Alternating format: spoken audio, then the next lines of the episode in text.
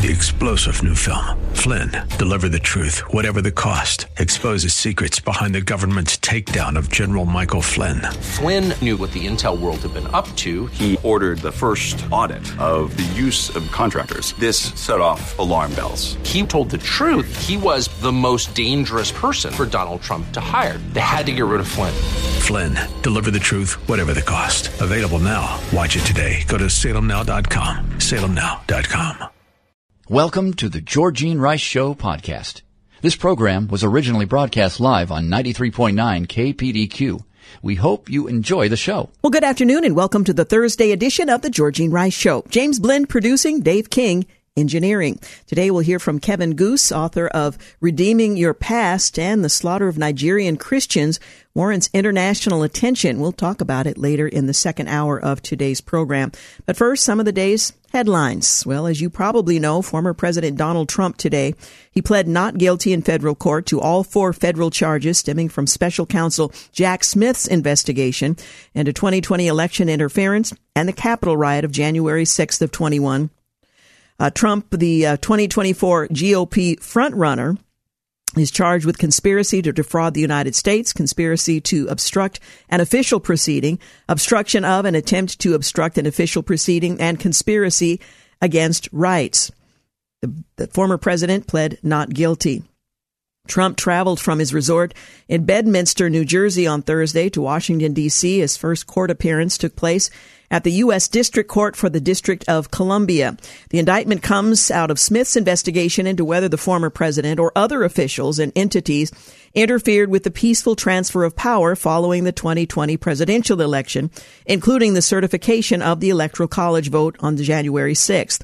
U.S. Magistrate Judge Maxilla, I think it's Upadhyaya, presided over the proceedings. Judge Tanya Chutkan will preside over the trial. Chutkan is a former assistant public defender before her appointment to the bench by President Barack Obama, has handled several cases involving individuals who entered the Capitol on January 6th and was very harsh with their sentencing. In the courtroom, the judge laid out how the proceeding would go and asked that Trump be seated closer to a microphone so that he could answer her questions. She first asked his name and age. Trump, Donald J. Trump, John 7777.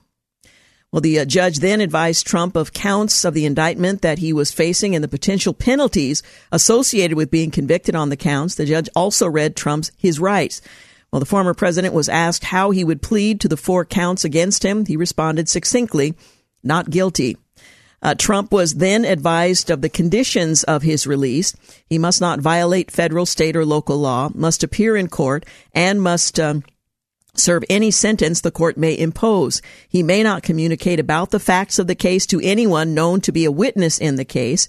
Trump posted to his Truth Social late Wednesday saying that the case will hopefully be moved to an impartial venue, such as the politically unbiased nearby state of West Virginia. Impossible to get a fair trial in Washington, D.C., which is over 95% anti-Trump, and for which I have called for a federal takeover in order to bring our capital back to greatness, Trump posted. It is now a high crime embarrassment to our nation and indeed to the world. This indictment is all about election interference, end quote.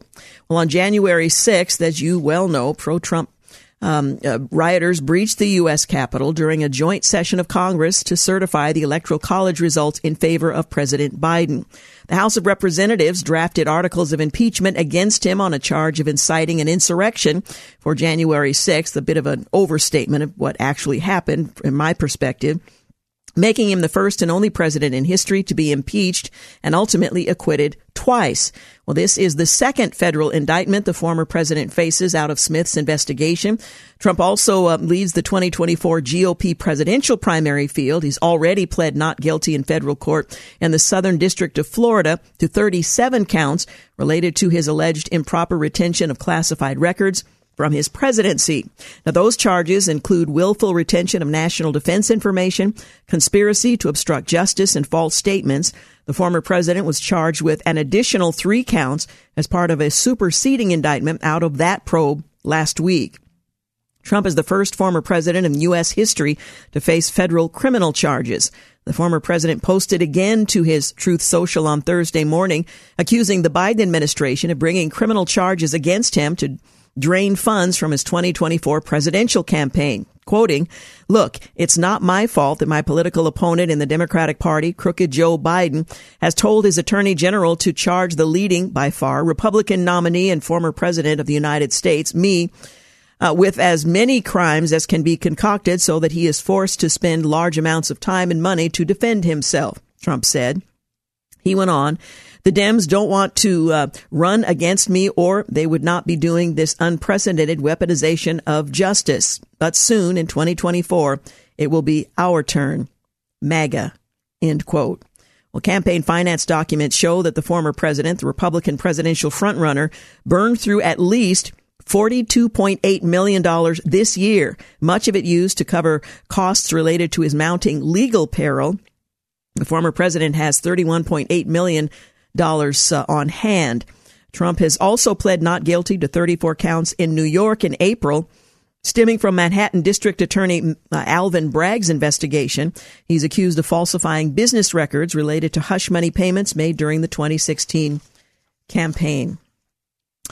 Well, the federal judge who will oversee the former president's case in Washington related to the challenge of the 2020 election outcome has a reputation of being tough on the January 6th Capitol riot defendant. She didn't cross the line or offer anything illegal, but was very tough. An appointee of Trump's predecessor, President Barack Obama, U.S. District Judge Tanya Chutkan, has ruled against the Trump administration in the past, as well as against Trump as an individual.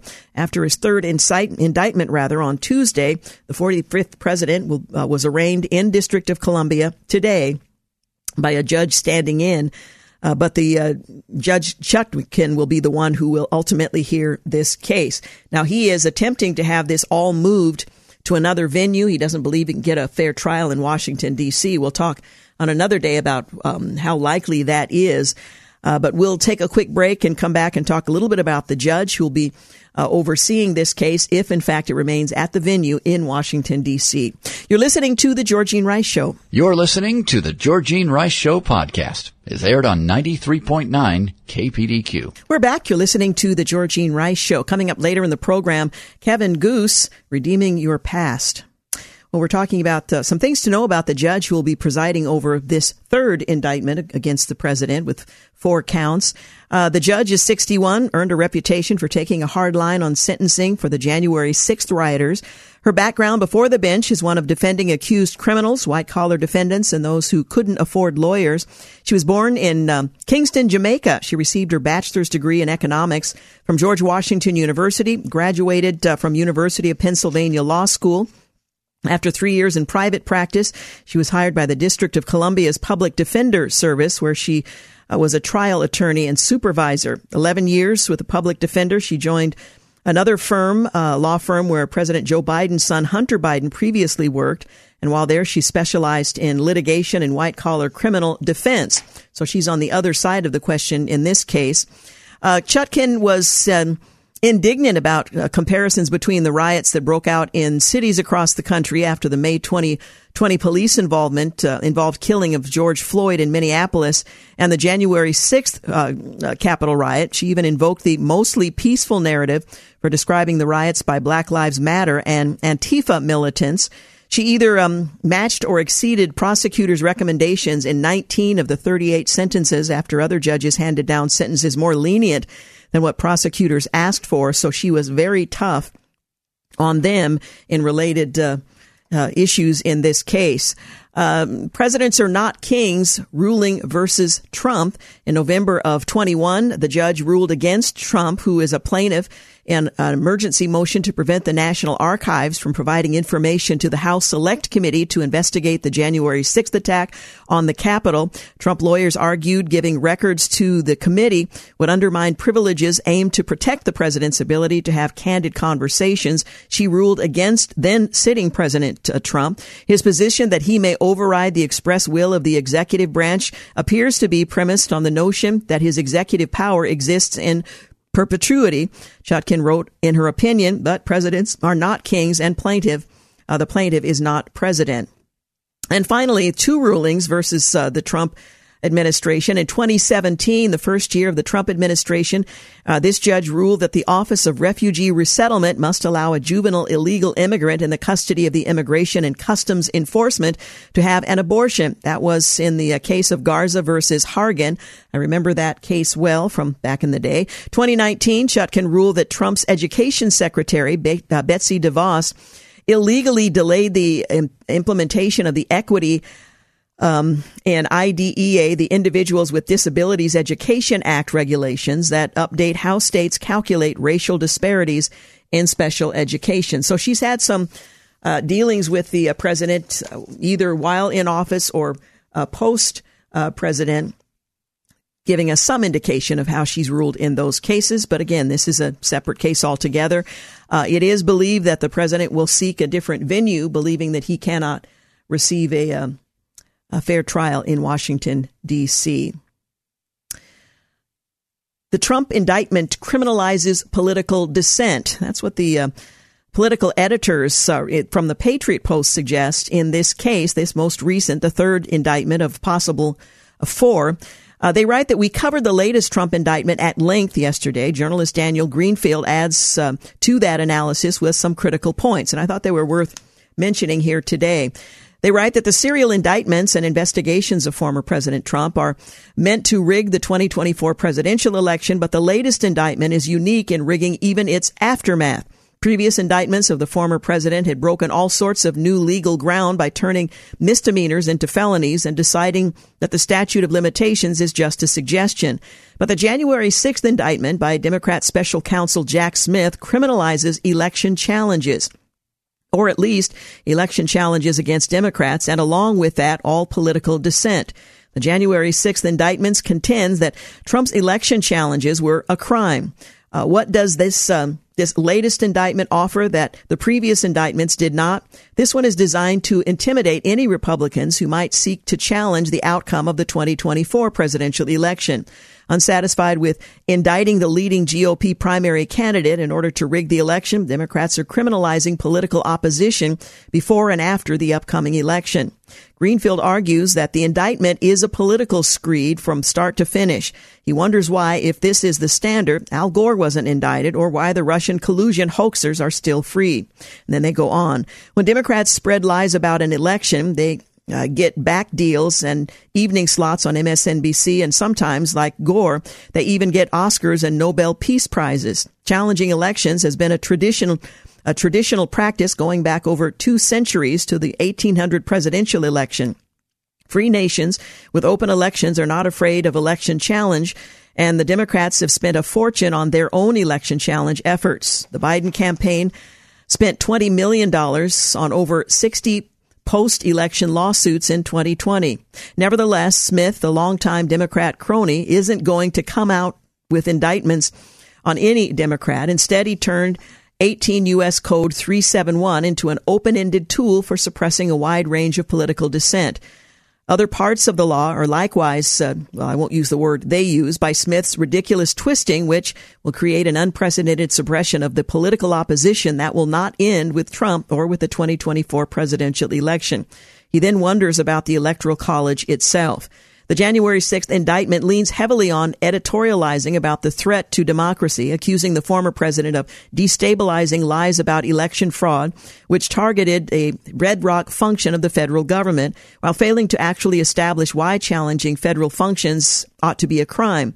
If lobbying state legislatures and searching for alternative electors is a crime, then virtually every single president before 1900 would have been locked up, not to mention aspiring political figures like Alexander Hamilton. And every time Democrats lose an election, they start plotting to eliminate the Electoral College and have been seeking to do it through the back door using comprehensive measures like the National Popular Vote Interstate Compact. Should the NPVIC and the states participating in it be treated as a criminal conspiracy against a bedrock function of the federal government?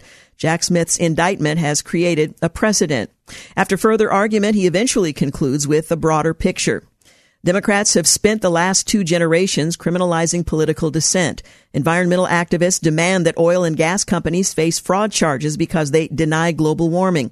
Police departments face civil rights investigations when they challenge contentions of systematic racism. The January 6th indictment is part of a totalitarian program that rejects the idea of political dissent and the centrality of debate within the marketplace of ideas in our system. This indictment is not just about threat to a former president, but to the Bill of Rights. If Jack Smith's January 6th indictment succeeds, freedom dies and dissent becomes illegal. To disagree with leftists will no longer just lead to a loss of work or arguments on social media, but arrests, trials, and prison sentences. What is at stake here is whether America will survive. I find it rather interesting that both sides are suggesting unless their side wins, America may not survive. That this is, on the left, the biggest event since, any event that's ever taken place here in the United States. If the former president loses, then in fact, America will not survive on the other side of the equation. This is where we are as a nation today. And it's a sad situation. Was the article an overstatement of what's underway? Well, you can decide. In other news, Jimmy Fallon joined the Ingram angle with a guest to talk about the New York Times article by David Brooks that shocked political commentators on Twitter when he admitted he and the so-called elite have used self-serving tactics to maintain power and a sense of moral superiority over the Trump supporters they detest. We'll share more about that. It's a rather interesting piece that came as a surprise to a lot of people. Again, this is a column written by David Brooks, who is an anti-Trump New York Times columnist. We'll get into that in just a few moments. You're listening to The Georgene Rice Show. Coming up in our second hour, we'll talk about redeeming your past with Kevin Goose. We'll also look at concern growing over the slaughter of Nigerian Christians that many suggest warrants international attention. Whether or not that attention will be given under the current administration remains to be seen. It was in place under the previous administration, withdrawn, and now there are calls to restore what is a growing problem, particularly for Christians in the country.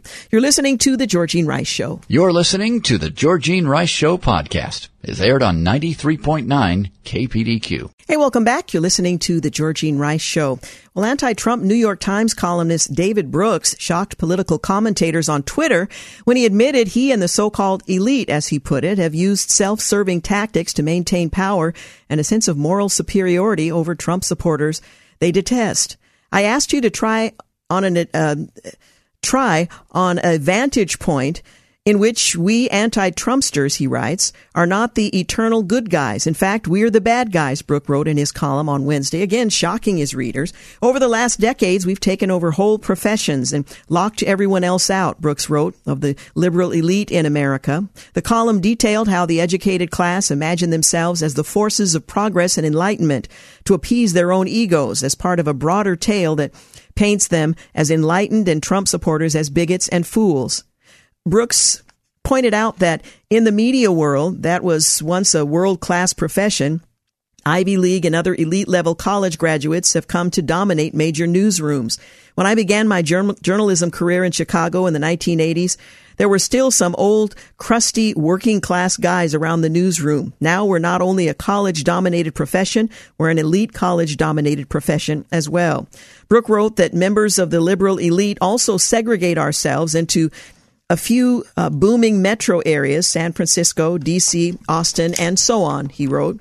The educated class dominance also extends to politics on a national level, he wrote. Armed with all kinds of economic, cultural, and political power, we support policies that help ourselves. We built an entire social order that sorts and excludes people on the basis of the quality that we possess most, academic achievement. Highly educated parents go to elite schools, marry each other, work at high-paying professional jobs, and pour enormous resources into our children. We get into the same elite schools, marry each other, and pass their exclusive class privileges down from generation to generation, Brooks wrote. He added, this same group has increasingly used buzzy language like problematic, cisgender, and Latinx that alienate the less educated class and further divides. Brooks, a fierce opponent of Trump, who has called for his imprisonment, said it made sense that working-class Americans would flock to a candidate who's waged war on the establishment that's only out for itself, adding Trump was a monster and the elites had correctly identified him as such. It's easy to understand why people in less educated classes would conclude that they are under economic, political, cultural, and moral assault. And while they're rallying around Trump as their best warrior against the educated class, he wrote, Trump, who faces unprecedented criminal charges in multiple fronts, has opened up an enormous lead in the 24 GOP field and is the clear frontrunner to win the Republican White House nomination for the third straight time. But the nomination isn't the election. Journalists and political commentators were divided between praise of Brooks' apparent honesty and criticism of his piece on Twitter. Economic Progress senior fellow Russ Green lambasted Brooks for his analysis of elite control of American institutions in a tweet. Surveying modern America, one does not get the impression of elite institutions ruthlessly focused on competence and bottom-line outcomes. Not sure what Brooks is smoking. He wrote in another tweet that America's problem isn't excess elite competence. I give David Brooks a lot of credit here. There is self-awareness here and a willingness to admit that perhaps his position in life wasn't entirely due to his talent and intellect. He's so close, longtime radio journalist Celeste Headley wrote on Thursday. Holy cow, this David Brooks column is a barn burner. National Pulse junior editor Will Upton tweeted. I mean, he's finally figured it out, Upton shared. Screenshots of Brooks' claim that Trump understood that there was great demand for a leader who would stick his thumb in the eyes of the liberal elite on a daily basis and reject the whole regime that we rode in on. And it went on from there. But it was a rather interesting column that brought shock and awe to many of its readers, some suggesting he was spot on, others not so much. Meanwhile, the U.S. Department of Justice arrested two U.S. Navy sailors on national security charges relating to China earlier today. It's unclear whether the two cases were connected in any way. The first sailor, a 22-year-old assigned to a vessel in San Diego, was arrested on an espionage charge relating to a conspiracy to share intelligence with a Chinese official. The second sailor, based near Los Angeles, is charged with conspiracy and receipt of a bribe from a Chinese official. Department of Justice officials haven't identified either U.S. sailor by name. In the first case out of Central District, the defendant, a petty officer, who served as a construction engineer, is charged with conspiring with a PRC intelligence officer to collect and transmit sensitive military information about naval operations. The Assistant Attorney General Matthew Olson said during the briefing earlier today, the defendant allegedly accepted bribes and gave the PRC intelligence officer photographs and videos of military exercise plans, operational orders, and electrical systems. In the second case, out of the Southern District, the defendant faces charges of espionage and for violating our export control laws for collecting and transmitting sensitive national defense information at the direction of a PRC intelligence officer. As tasked by the intelligence officer, the defendant allegedly transmitted or attempted to transmit more than 50 manuals and other documents containing technical and mechanical data about naval amphibious assault ships, Olson said. Several of these materials were allegedly marked with export control warnings and contained details about the power structure, weapon systems, and damage control aboard those ships. Well, Olson said China stands apart from all other adversarial nations in the threat it poses to our national security. China is unrivaled in the audacity and the range of its malign effort to subvert our laws. Was a rather shocking disclosure. Well, a Portland doctor said a homeless man knocked her unconscious while walking in the city, and then she waited more than 20 minutes without a police response. I don't hold the police accountable for all of this at all. I hold our city accountable for defunding the police. Dr. Mary Constantino, a radiologist, said in a national interview, we don't have enough police force to protect our citizens, and we did this to ourselves, she went on to say. The attack happened shortly after 10:30 on Friday night. 1 minute, Constantino was walking in southwest Portland with a friend. The next, she woke up on the ground, blood pouring out of her mouth. She was sure she was about to be killed and immediately dialed 911. Her situation is not unusual. Portlanders have faced increasingly long police response times for years. The average for a high priority call, and this is high priority, is 23.7 minutes in July. According to the Portland Police Bureau data, the longest wait in more than a decade. Constantino, the doctor, said seeing the deterioration of public safety in Portland 100% changed her voting habits.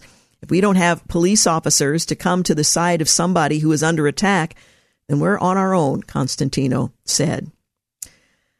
While recent polls suggest former President Donald Trump is currently leading the GOP presidential primary race, a large portion of his supporters are still considering other 2024 candidates. According to a new poll, they may not have any other choice given his legal challenges. A New York Times Siena College poll found that 54% of Republican respondents are supporting Trump in his third presidential bid. However, 46% are still considering voting for a different candidate. Florida Governor Ron DeSantis was the choice candidate of 17% of GOP voters, receiving the second most support among the primary contenders. The margins were tighter, however, in a one-on-one matchup between Trump and his Florida rival, 62% to 31%, with Trump still holding a significant lead. Well, the Biden administration's effort to regulate pistol braces was dealt a blow on Tuesday after a ruling by a federal appeals court cast doubt on its constitutionality. The Biden administration rule required gun owners to register pistol braces, which are accessories that can be attached to the rear of a gun to make it easier to aim and fire with one hand. Second Amendment proponents argued that the braces make handguns safer and more accurate, but gun control advocates argued the braces could be used to lengthen a concealable handgun, making it more dangerous. The regulation, which went into effect June 1st, was one of several steps the president first announced in 21 after a man using a stabilizing brace killed 10 people at a grocery store in Boulder, Colorado. A stabilizing brace was also used in a shooting in Dayton, Ohio, that left 9 people dead in 2019, and in a school shooting that killed 6 in Nashville, Tennessee. 2 Texas gun owners, the gun rights group, and a gun dealer filed a lawsuit challenging that law. The Texas-based federal judge presiding in the case refused to block the rule, which required registration of the devices and payment of a fee. But in May, the Fifth U.S. Circuit Court of Appeals issued a temporary block of the rule as it applied to the plaintiffs, their customers, and members. The Fifth U.S. Circuit Court of Appeals in New Orleans said on Tuesday the administration's rule requiring registration for the braces was unlikely to survive a legal challenge.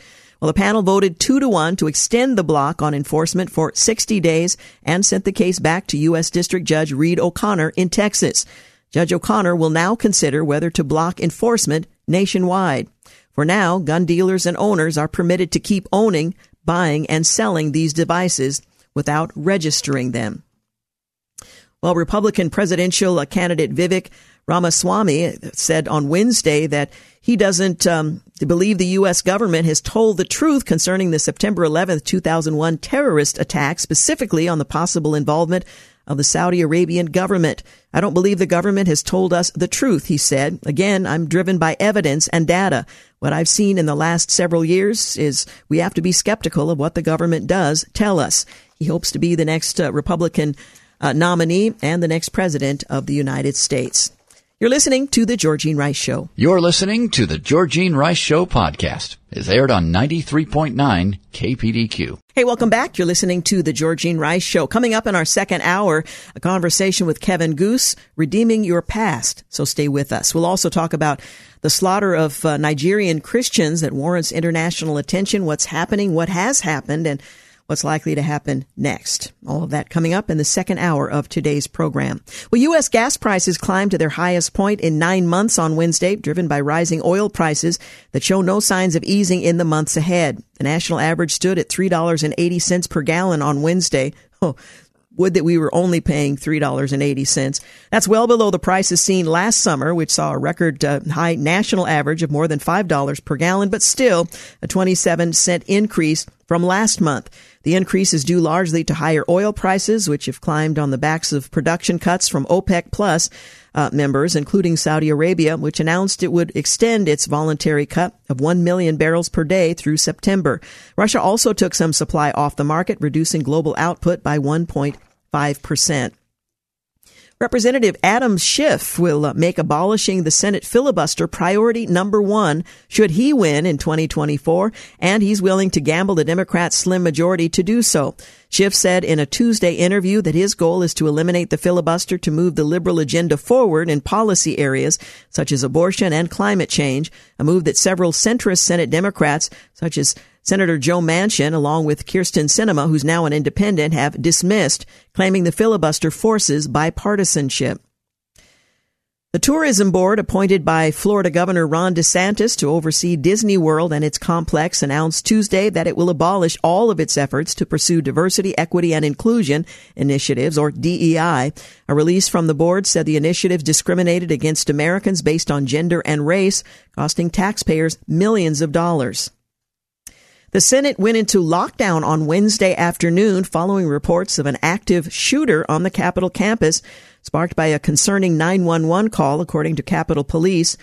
Capitol Police Chief Thomas Manger, he said that officers were able to respond in seconds after receiving a 911 call at 2:30 p.m., saying there was an active shooter, but in the end, there was no confirmation that an active shooter was on campus. This may have been a bogus call, the manager said.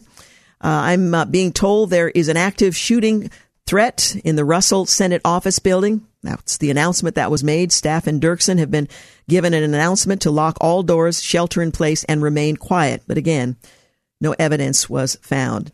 Illegal crossings along the U.S. southern border jumped more than 30% in July, dealing a blow to the president's new immigration enforcement strategy at a time when his policies are facing multiple legal challenges. U.S. agents made more than 130,000 arrests along the U.S.-Mexico border last month. Preliminary figures show up from 99,545 in June. Authorities allowed an additional 50,000 migrants to cross into the United States in July, primarily through the Biden administration programs allowing asylum seekers to schedule appointments at U.S. ports of entry using the CBP-1 mobile app. President Biden's Defense Department is pulling active duty troops from the southern border despite an historic illegal migrant surge. The department's representatives have confirmed that it will withdraw 1,100 active duty troops deployed to the U.S.-Mexico border earlier this year, approved by Secretary of Defense Lloyd Austin. In May, the Department of Homeland Security authorized 1,500 active duty troops to deploy to the southern border for a 90-day mission as the government prepared for an expected surge in alien crossing as the pandemic-related asylum restrictions ended. Initially, illegal border crossings dropped and apprehensions tracked upwards in July, causing 400 soldiers to have their mission extended until the end of August. Over the weekend, NBC News ran a story casting doubt on individuals who believe that they can change their race while at the same time supporting people who think they can change their sex and gender. Logically, it makes no sense at all, but that's the age we're living in. If you can identify as a different sex or gender, there should be no problem in identifying as a different race. But no, we're not having it. The article argues that your race is fixed from birth and can't be changed. It also argues that race isn't real. It's just a social construct. It also argues that the reason you can't change your race is because race isn't real. I'm sorry, my head is spinning. I need just a moment. During a 2-week operation in July dubbed Operation Cross Country, the FBI was able to locate and free some 200 sex trafficked victims, 59 of whom were children. Furthermore, the operation was able to identify or arrest 68 traffickers and 126 individuals suspected of child sex exploitation. Attorney General Merrick Garland observed sex traffickers exploit and endanger some of the most vulnerable members of our society and cause their victims unimaginable harm. The president and CEO of the National Center for Missing and Exploited Children noted, as a society, we must work together to ensure the protection, support, and empowerment of those impacted by this heinous crime. Exactly, but that cannot happen when much of the media reacts to exposing the problem as promoting some conspiracy theory. The numbers scratch the surface, but at least for those individuals, it will make a difference. Well, instead of spending money on expanding the number of officers in the New York City Police Department, Mayor Eric Adams' new plan is to fight spiking crime in the Big Apple is to spend money on building more housing, more youth job opportunities, and more mental health programs. Wondering how this will immediately and directly tackle surging violent crime in the city is apparent to ask the wrong question, apparently. The city's gun violence task force calls its $500 million plan the blueprint for community safety, which Adams claims will help stop the violence before it happens on our streets. What it actually looks like is a shakedown of NYC taxpayers wrapped in a feel-good virtue signal that does nothing to actually stop crime. But we can always hope that we've got that wrong. In other news, Governor DeSantis has, I think I mentioned that already. In other news, Russia attacked Ukraine's grain supply to drive up global prices. Ukraine's main inland port across the Danube River from Romania on Wednesday, sending a global food price higher as it ramped up its use of force to prevent Ukraine from exporting grain. And the Biden administration's regulatory onslaught is more unrelenting than the heat. With Congress leaving town, the White House last week dumped another truckload of regulations that will cost Americans hundreds of billions of dollars. Corporate lawyers enjoy the beach reading. There's much more to say about this regulatory typhoon, which the administration is counting on to press core to ignore, as it usually does. But Americans might like to know what regulations they're up to while on vacation. The administration is imposing by regulation what it can't pass through Congress and hoping nobody notices. And Congress, of course, is on recess for the month of August. Well, thanks to Joe Biden's de facto open border policy, the massive influx of immigrants has created a surge of homelessness in America's major cities. Cities such as New York City have seen their homeless shelters overfill as thousands of migrants have moved in. With the shelters filled, the population of homeless has spilled out onto the city's sidewalks. Tent cities have formed in many public parks filled with homeless, which are now being dubbed Bidenvilles. Of course, many of these Bidenvilles have sprung up in self-proclaimed sanctuary cities, and residents are becoming fed up. Well, when they go to cast their vote in 2024, there's clearly only one way to think about the subject and one question to ask those who are seeking to occupy the White House. Well, the surge in migrants illegally entering the country hasn't slowed down this summer despite the hot weather. Past summer saw a lull in the number of border crossings, but this year the opposite has occurred. U.S. Border Patrol report that in June there were 99,545 illegal interdicted, and in July the number rose more than 130,000. Temperatures reached over 110 degrees in Arizona for much of July, and they've been very high elsewhere in the Southwest. Yet, according to the Border Patrol records, last month saw the highest one-month total in illegal crossings in the Tucson sector in 15 years. The reason has everything to do with the Biden immigration policy. Migrants know that if they can get across, then they will most likely be able to stay, so they're willing to brave the oppressive heat. Meanwhile, the Pentagon is now pulling 1,100 troops from the border after deploying them earlier this year in lieu of Title 42 ending. Well, as mentioned earlier, President Trump appeared in federal court today to face 2020 election charges. Vice President Pence comes out swinging at Trump following the January 6th indictment, saying he should never be president. Ron DeSantis has agreed to debate Gavin Newsom on Fox News, and the U.S. women's national soccer team sparked controversy in their first three games after a portion of the team appeared to withhold singing and placing their hands over their hearts during the Star-Spangled Banner. The U.S. women's national soccer team sparked controversy in their first three games. Disappointing many fans. The Pittsburgh synagogue shooter has been sentenced to death by jury, and the George Soros-tied fund Fortress is buying bankrupt Vice Media for $350 million. China is investing millions in U.S. K-12 schools, and Dr. Jordan Peterson is launching an online university to counter left-wing bias. Well, on this day in history, 1492, Christopher Columbus set sail from Palos, Spain, on a voyage that takes him to present-day Americas. 1807, former Vice President Aaron Burr goes on trial before a federal court in Richmond, Virginia, charged with treason. He would be acquitted less than a month later. 1921, baseball commissioner Kennesaw Mountain Landis refuses to reinstate the former Chicago White Sox players implicated in the Black Sox scandal, despite their acquittals in a jury trial. 1936, Jesse Owens wins the first of his 4 gold medals for the United States at the Berlin Olympics as he takes the 100-meter sprint. 1966, comedian Lenny Bruce, whose brand of satire and dark humor landed him in trouble with the law, is found dead in his Los Angeles home at age 40. 1972, the U.S. Senate ratifies the Anti-Ballistic Missile Treaty between the United States and the Soviet Union. The U.S. would unilaterally withdraw from that treaty in 2002. 1981, the U.S. air traffic controllers go on strike. Despite a warning from President Ronald Reagan, they would be fired, and they were. 1987, the Iran-Contra congressional hearings end with none of the 29 witnesses tying President Ronald Reagan directly to the diversion of arms sale profits to Nicaraguan rebels. 1993, the Senate votes 96-3 to confirm Supreme Court nominee Ruth Bader Ginsburg. And the following year, 1994, Stephen Breyer is sworn in as Supreme Court's newest justice in a private ceremony at Chief Justice William H. Rehnquist's Vermont home. 2004, the Statue of Liberty pedestal in New York City reopens to the public for the first time since the 9/11 attacks.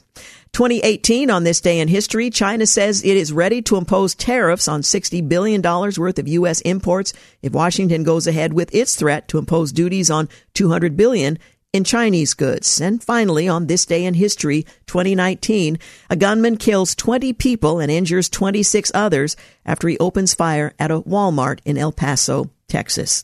You're listening to The Georgene Rice Show. We've got news and traffic here at the top of the hour and a conversation with Kevin Goose, redeeming your past, and a look at what's happening in Nigeria and how they need our help. You're listening to The Georgene Rice Show. You're listening to The Georgene Rice Show podcast. It's aired on 93.9 KPDQ. Hey, welcome back. You're listening to The Georgene Rice Show. My next guest in his latest book points out that throughout life's journey, everyone has moments when the past affects the present. We all know what that's about. We come to a crossroads where the past has to be faced, and we know on some level our lives require God's healing. Well, these junctures usually fall under one of 3 categories: believing our best is behind us, believing we missed our best through bad decisions, or believing the hurts caused by others or ourselves are insurmountable to live our best life in God. Well, his book is titled Dry Bones, Redeeming Your Past, invites you to see healing. It's not only possible, but that it can be yours for time and eternity. Well, Kevin Goose is my guest. He served in ministry since 1991. His deep conviction is that anyone can discover all of God's potential for their life. In addition to pastoring, Kevin has done leadership development, been a life coach to young fathers, a director of hospice, and a high school soccer coach. He's been married to Beth since 1989. They have 4 children, 5 grandchildren, 2 sons-in-law, and a daughter-in-law. He joins us today to talk about his book, Dry Bones, Redeeming Your Past. Kevin, thank you so much for joining us today. Thank you very much. I appreciate you having me. You know, this is a season in which many of us, although not all, have more time to really think about things that we might not be able to or were able to avoid during times when we were more active outside of our home. So this is a very timely subject. Dry Bones, Redeeming Your Past. And let's begin by drawing attention to the reference that Dry Bones makes from Scripture. This is a reference to Ezekiel. Can you explain to listeners who may not be familiar with the story what these dry bones represent? Yes, the dry bones in Ezekiel represents when the Lord shows Ezekiel the nation of Israel and basically beyond hope.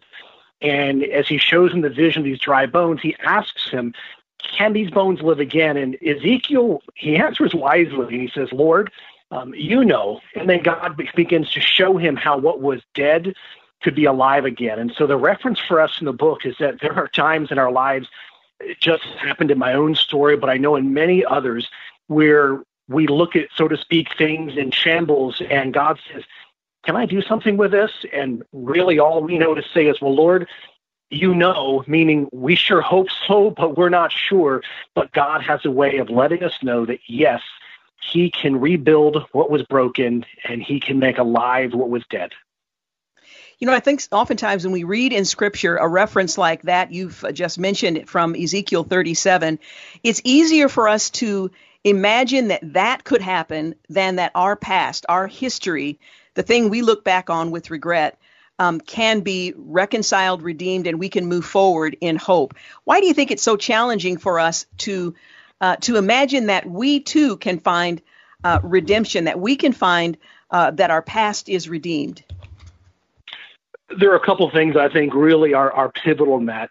One, I find that for many of us and for many people, forgiving themselves is sometimes harder than forgiving others because we replay thoughts, attitudes, actions, behaviors that we're like, how could I have done that? Or why did this happen? And so I think this forgiving of self, it's almost like we practically have a hard time believing that God is greater than what we've done, which ties into the second is that we don't make the shift from shame to regret. You know, shame, like the Garden of Eden, where Adam and Eve confronted with their sin, they run from God and hide. Mm-hmm. Where repentance is where we run to God and say, Lord, you're our only hope. And I think that for some people, whether it's not forgiving themselves or getting stuck in a place of shame, they have a hard time seeing a way forward. Mm-hmm.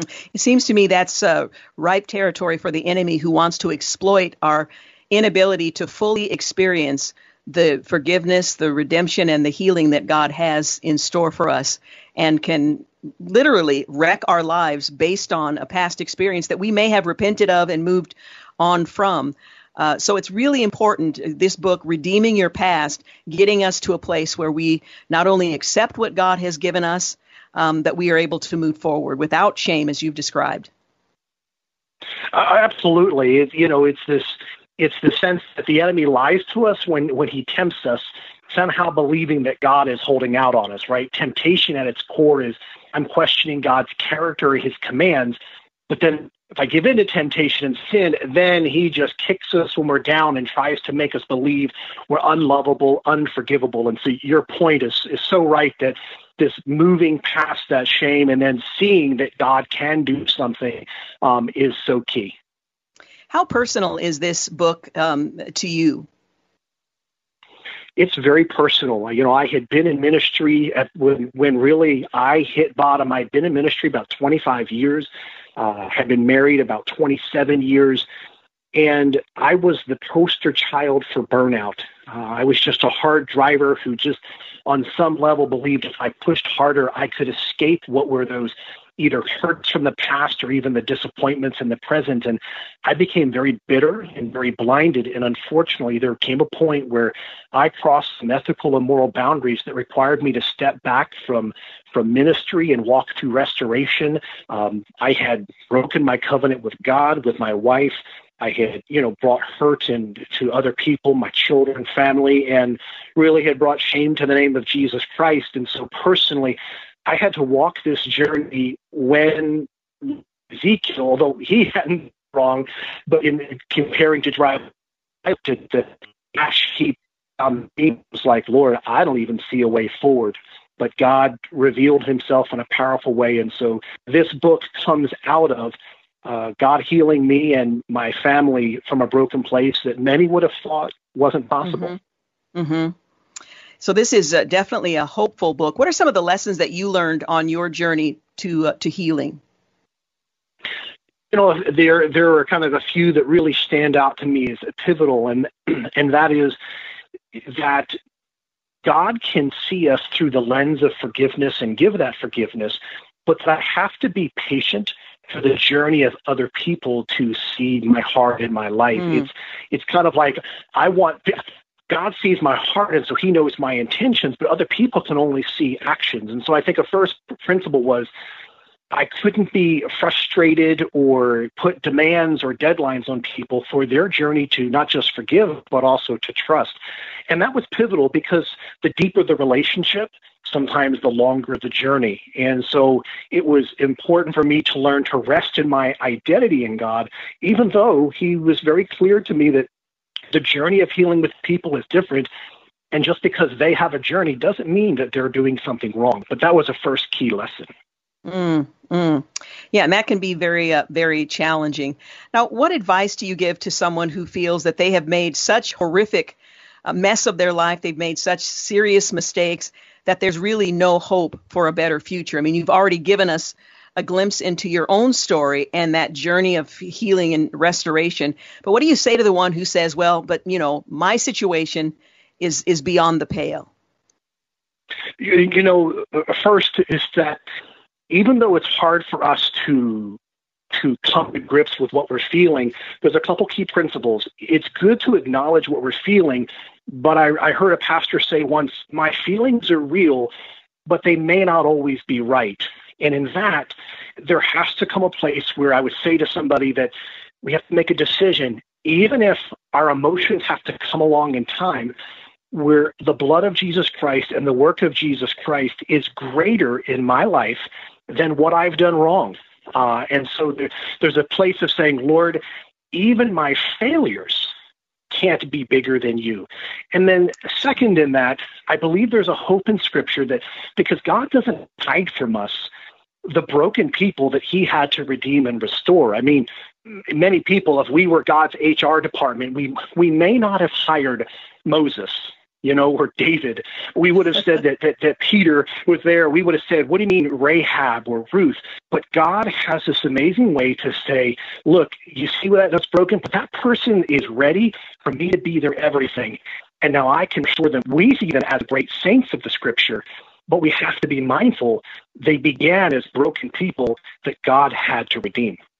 Yeah, absolutely. We're going to take a quick break. When we come back, we're going to take a hopeful look at how to redeem our past from that status of dry bones. Again, my guest this afternoon is Kevin Goose, and his book is titled Dry Bones, Redeeming Your Past. You're listening to The Georgene Rice Show. You're listening to The Georgene Rice Show podcast. It's aired on 93.9 KPDQ. Welcome back. You're listening to The Georgene Rice Show, and I'm continuing my conversation with Kevin Goose, who is the author of Dry Bones, Redeeming Your Past. Now, you break down three ways in which we look at our past, coming to the conclusion that we are beyond hope. Can you describe for us these three ways in which we tend to look back and imagine that there is no hope for redemption? Yes, the first is the glory days, and that's where a person looks back at a time and says, my life was at its best then, and they are struggling with either trying to recreate it in the present or having a frustration that they can't. And so there's a sense in which they have to let go to move forward. The second is when people have regrets over missed opportunities. It's kind of like the opposite of the first. It's saying, oh, if I would have done something different or better or right, my life wouldn't be where it is now. And they believe that they're living a consolation prize life. It's, well, this is the best I can have. And they don't have a full picture of redemption. And the third is the healing from past pain, which can be either or both pain that I've caused or the pain that has been done to me. And there are times people are dragging that along with them as an open wound or a bitterness or a pain in their life that God needs to bring healing to. You write that our decisions can either break the bonds of the past or perpetuate past failures into ongoing behavior. Explain what you mean by that and where we begin once we've identified, okay, this is where I am, this is where I'd like to go, how do I get from here to there? Yes, I like to picture it from like a chore my mom used to give me as a child, and that was pulling weeds. I would sometimes try to snip those dandelions off at the top and think the job was done, but all it took was a little bit of heat and time, and the weed would return. For many people, they'll look at the example or the event that just happened, and they'll try to deal with that in the moment, but they don't go back to the root of where things have come from. And as a result, they tend to be on a repeating cycle. So one of the keys is that whether it's the glory days, past regret, or past pain, is being willing to kind of dig in, whether through the Holy Spirit, through the Word of God, a skilled helper, a pastor, to be able to dig in and say, now, wait a minute, where did this start in my life as a root? Because this needs to be dug out. I'm tired of the snipping and going back, snipping, returning, and going back. And so by getting to the root, we can experience healing that doesn't just deal with the symptom, but deals with the core issues. What role does humility play in redeeming our past? Oh, this one's tough. You know, these tensions of Scripture, it tells us that when we humble ourselves in the sight of the Lord, then he will lift us up.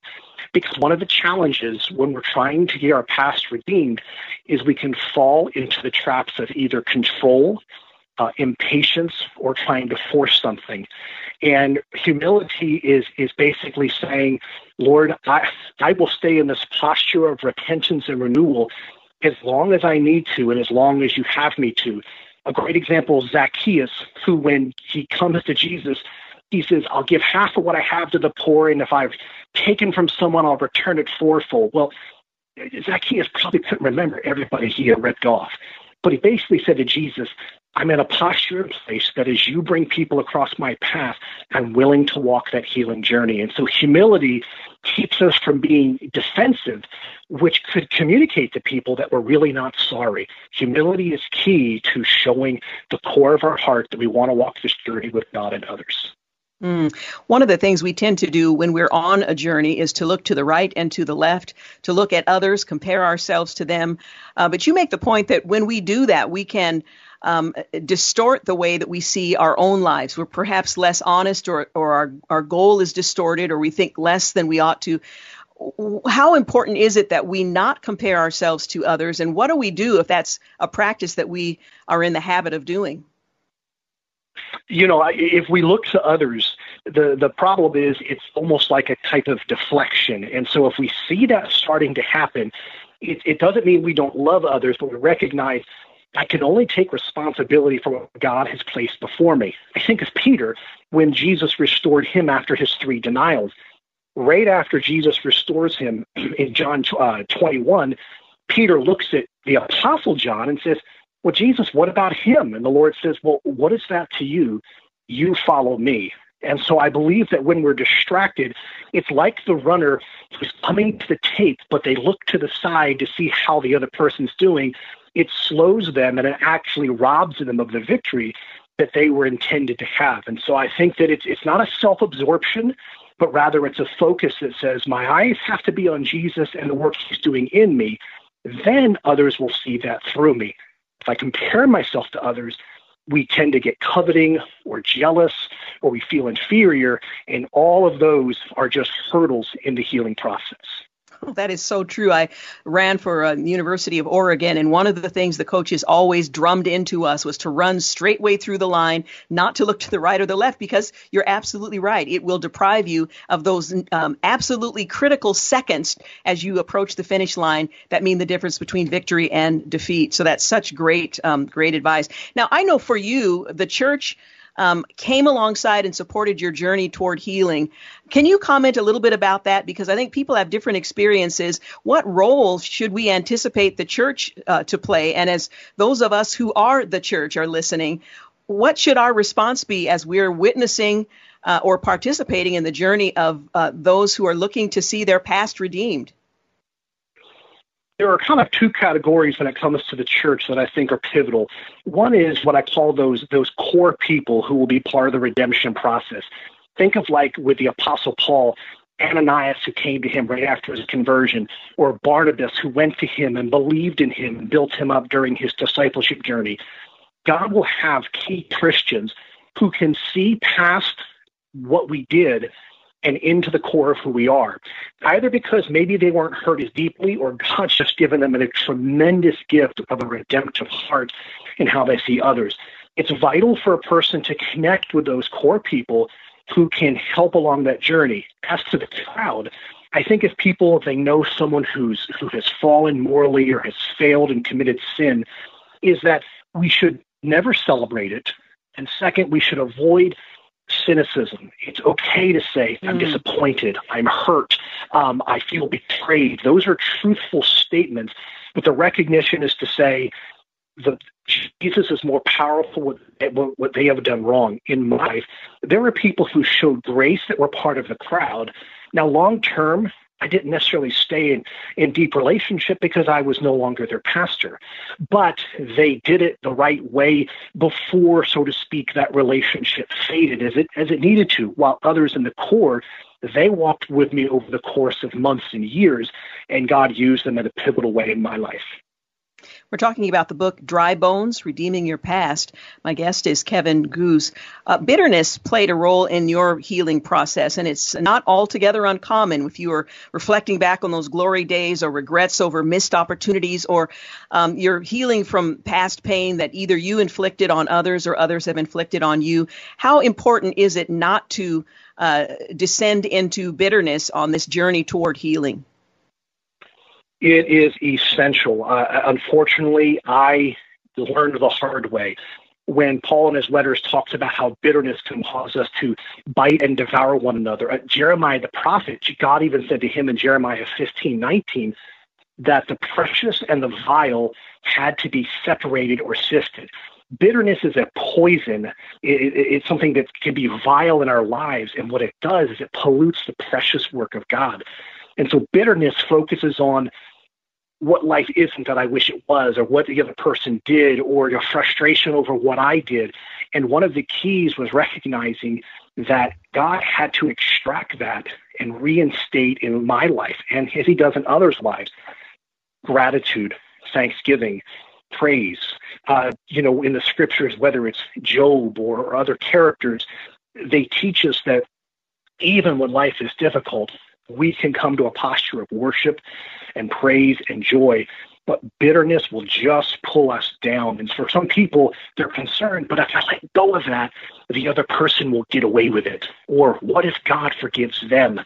But at the core, bitterness hurts the individual. As one pastor, Jimmy Evans, says, forgiveness doesn't make the person right. It just makes me free. That's so good.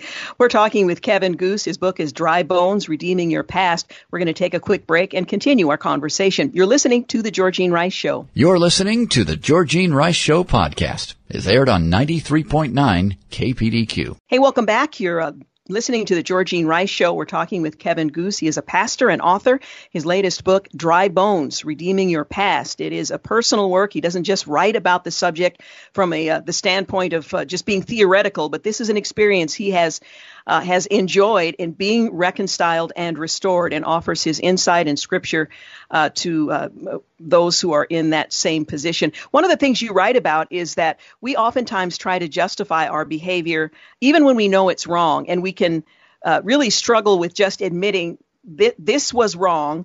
There's no justification for it, although we may have a list of reasons why it happened. Can you talk a little bit about having that perspective where you're willing to just admit what's wrong rather than trying to justify our behavior? Yes. What happens is with justifying our behavior is that somehow I'm trying to say that someone else's wrongdoing justifies me doing wrong. Or in some cases, I'm looking for a shortcut to a destination or a goal. And so what happens is there's these defenses. So like think of Adam in the garden. He tries to blame God. He tries to blame Eve. Yet the most beautiful example in Scripture is David in Psalm 51, where after confronted with his adultery with Bathsheba and the murder of her husband, and Nathan the prophet comes to him, and we get the psalm that comes out of his brokenness. He starts with saying, Lord, against you and you alone I have sinned. And there was adultery, there was murder, there was deception. But David understood the problem began with his relationship with God, and then it affected everything else. If we're willing to just say, Lord, no excuses, no explanations, I sinned, I was wrong, what it does, it lets our guards down, it breaks down the defenses, and then it opens us up for the healing. Otherwise, we're trying to jockey and play games with God and others when God then has to wait for us to become completely broken and ready for his restoring and forgiving work. Oh, that is so good. But I think we do tend to try to fix the people around us rather than work on ourselves when our own past needs redeeming. I suppose that just is an outgrowth of our sin nature, but the temptation is to deflect attention from ourselves, to blame shift, and even in cases where there is blame to go around, what you've just described is what God is calling us to, is to come honestly before him for the role that we have played. Yes, because at the end of the day, I can't take responsibility for what someone else has done. I can only take responsibility for my part, even if someone doesn't seek forgiveness and I think they should have, or if someone didn't apologize and I think they should have. If we can just get ourselves away from that, we come down to, okay, Lord, before you, I want to have things right. The other is that if I put focus on others, I can try to become the teacher while I'm still in the role of the student. In other words, God is still, I would say, simmering things, soaking them through our lives and teaching us. And he wants us to wait until it becomes something in the deep place of us before we share it.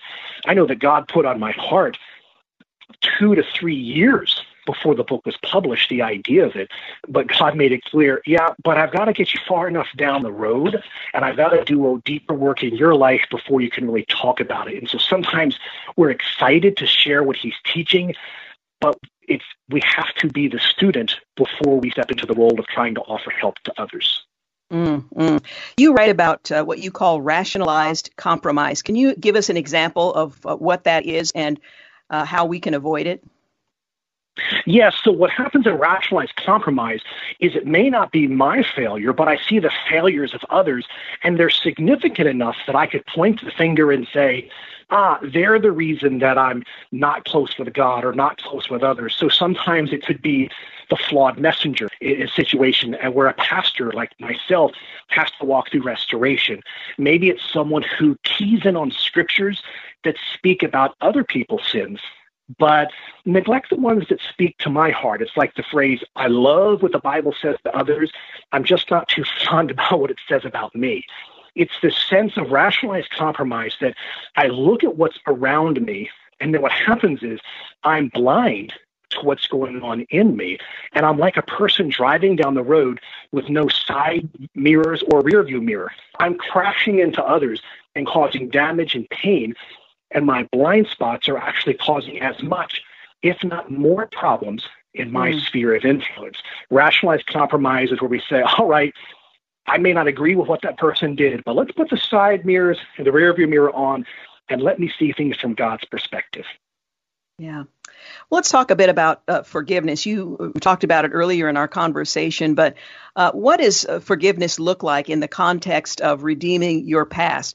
Now, that may apply to me as I'm seeking forgiveness from God and others I may have hurt. It might be forgiving others who have hurt me, and as you talked about earlier, forgiving myself. What does forgiveness look like and entail when seeking to redeem one's past? The first is, harking back to the earlier statement, is that I have to acknowledge that Jesus is greater than every sin, including the sins committed against me or committed by me. So when Jesus teaches us that we are to forgive as we have been forgiven, we make a decision that even if our emotions need time or our thoughts are wrestling, that we do not commit, so to speak, a type of idolatry where someone's evil is greater than God's good. Second, as we walk through that forgiveness, we have to learn to walk in the light of his forgiveness of us, even before others are able to forgive and trust us. We must be patient to walk with them, but there's the essence in which our identity has to be solid in God. It's kind of like a phrase a pastor who spoke into my life said. He said, Kevin, you are who God says you are. We have to know who we are in God, even as we're walking through the repairing journey with others. And then finally, part of that forgiveness, whether it's forgiving ourselves or forgiving others, it's this recognition that I can't tell somebody when to trust me, but I can choose to be trustworthy. And if it's forgiving another person, it's just saying, God, they may or may not be close in my life moving forward, but I can't let what they've done hold me back. And if it's my sin that needs to be forgiven, it's acknowledging that God has a plan that moves beyond that moment, and he doesn't want that to be the defining chapter of my story. Mm. Yeah. At the end of the book, you use a metaphor of how people respond at an accident scene. I found that very intriguing. Can you describe a little bit about that section of the book in which you list some of the reactions people have to an accident, and how that relates to this journey toward redemption? Yes. So you picture yourself in a traffic jam on the interstate, and we know where there's an accident up ahead. And as we come up, there's all these different people The healthy ones are the first responders, the men and women whose job it is to help remove the accident and then help those who are impacted and injured on the road to healing and restoration.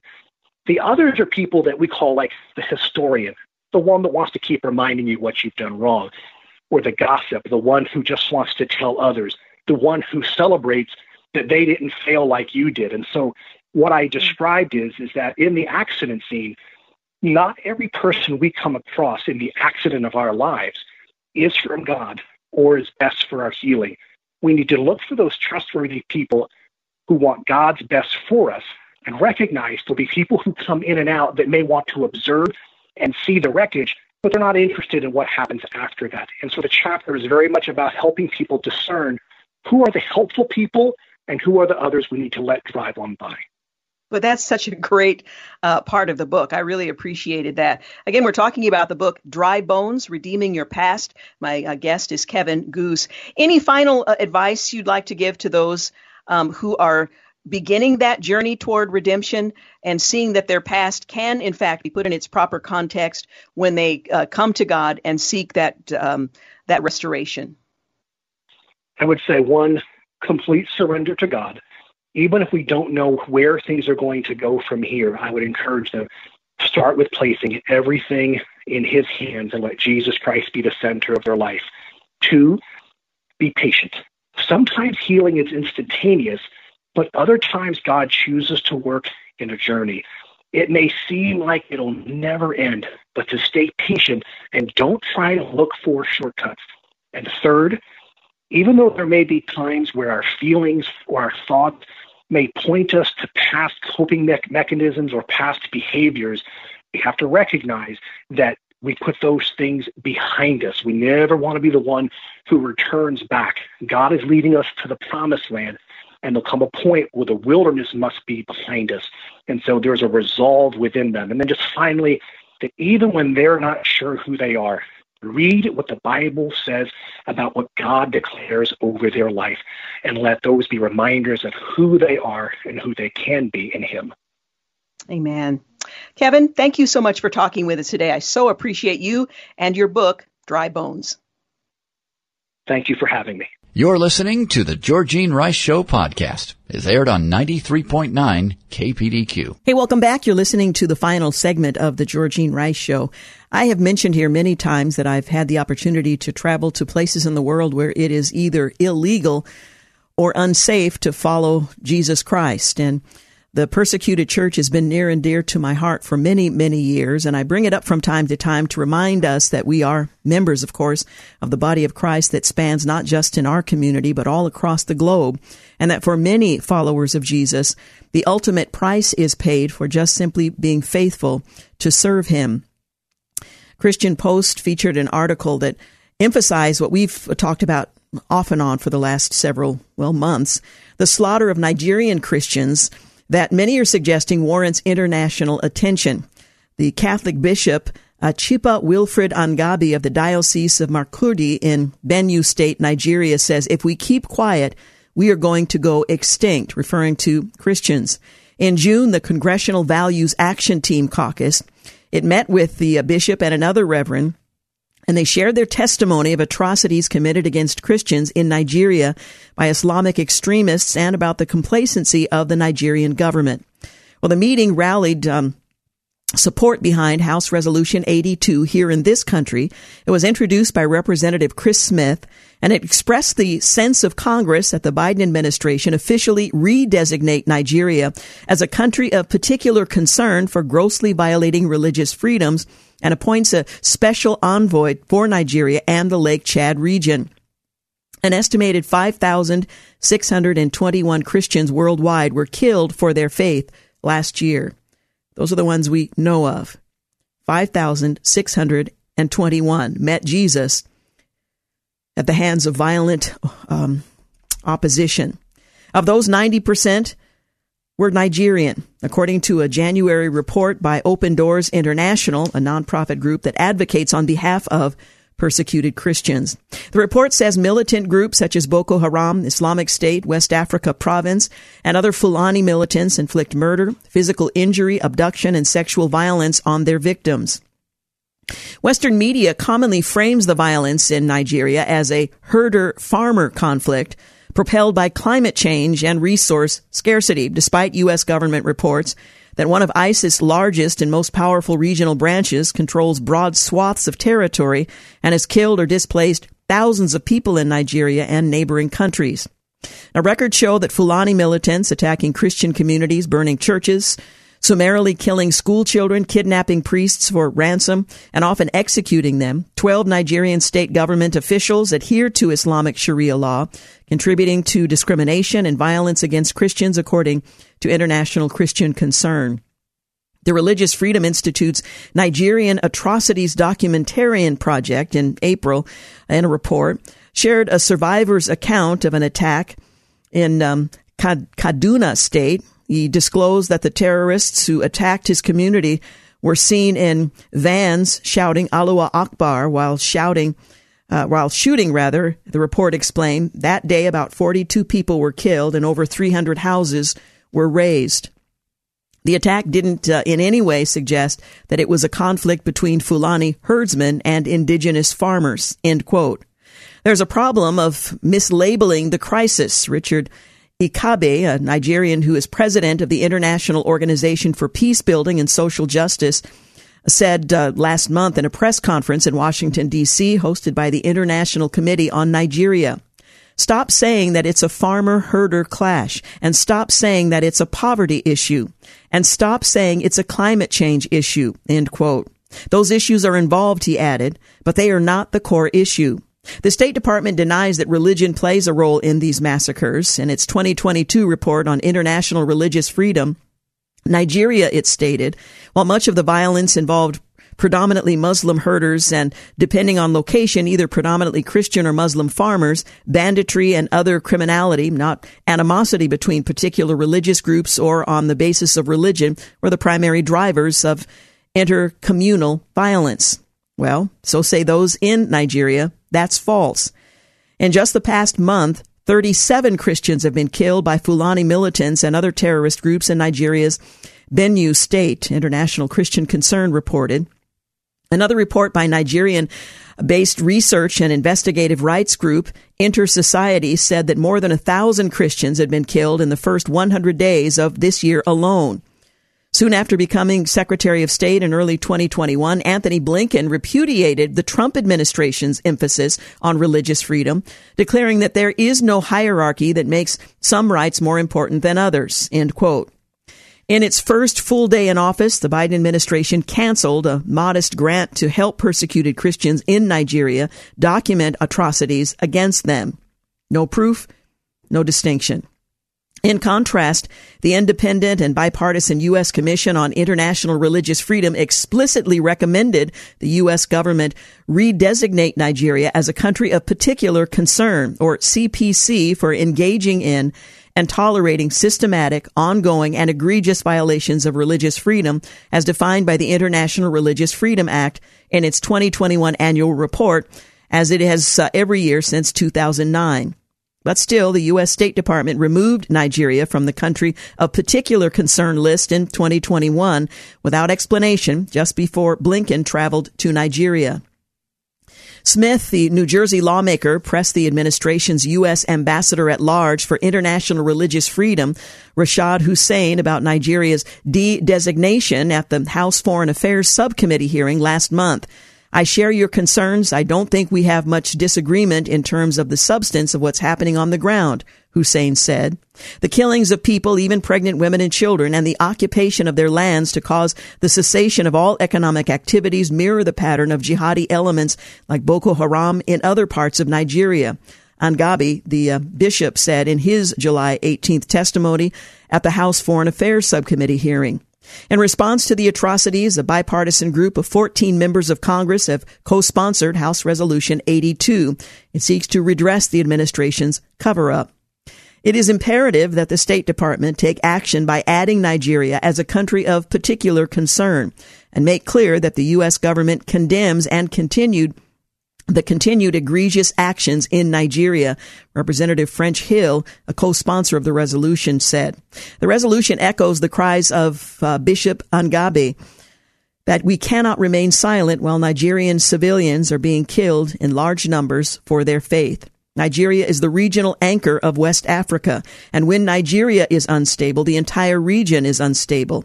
President of Religious Freedom Institute, in his testimony before the subcommittee, said, "We also do not want to see falling dominoes of failing states, millions of destitute refugees, and a global petroleum shock. Nigeria's friends care about Nigeria, both because it will affect the United States sooner or later and because the citizens of Nigeria deserve justice and peace." It is heartening to see that politicians are considering helping, but as members of the body of Christ, we have access to the ultimate authority. And I hope we will continue to pray for and advocate for the persecuted church wherever it exists, in Nigeria and elsewhere. Want to thank James Blend for producing, Dave King for engineering, and thank you for making The Georgene Rice Show part of your day. Have a great night. Thanks for listening to The Georgene Rice Show podcast. If you'd like more information on today's guests, please visit the show at kpdq.com. And like us on Facebook. And join us live every weekday at 4 for more critical thinking for critical times on 93.9 KPDQ. 3-star General Michael J. Flynn, head of the Pentagon Intelligence Agency, knew all the government's dirty secrets. He was one of the most respected generals in the military. Flynn knew what the intel world had been up to. He understood its funding. He ordered the first audit of the use of contractors. This set off alarm bells. The explosive new documentary, Flynn, Deliver the Truth, Whatever the Cost, and covers the facts behind this scandal. Flynn told the truth. He was the most dangerous person for Donald Trump to hire. I find out the worst enemy that I'm going to face in my life is right here in America. They took my assessment and they wanted me to change it. And I was like, I'm not changing it. They had to get rid of Flynn.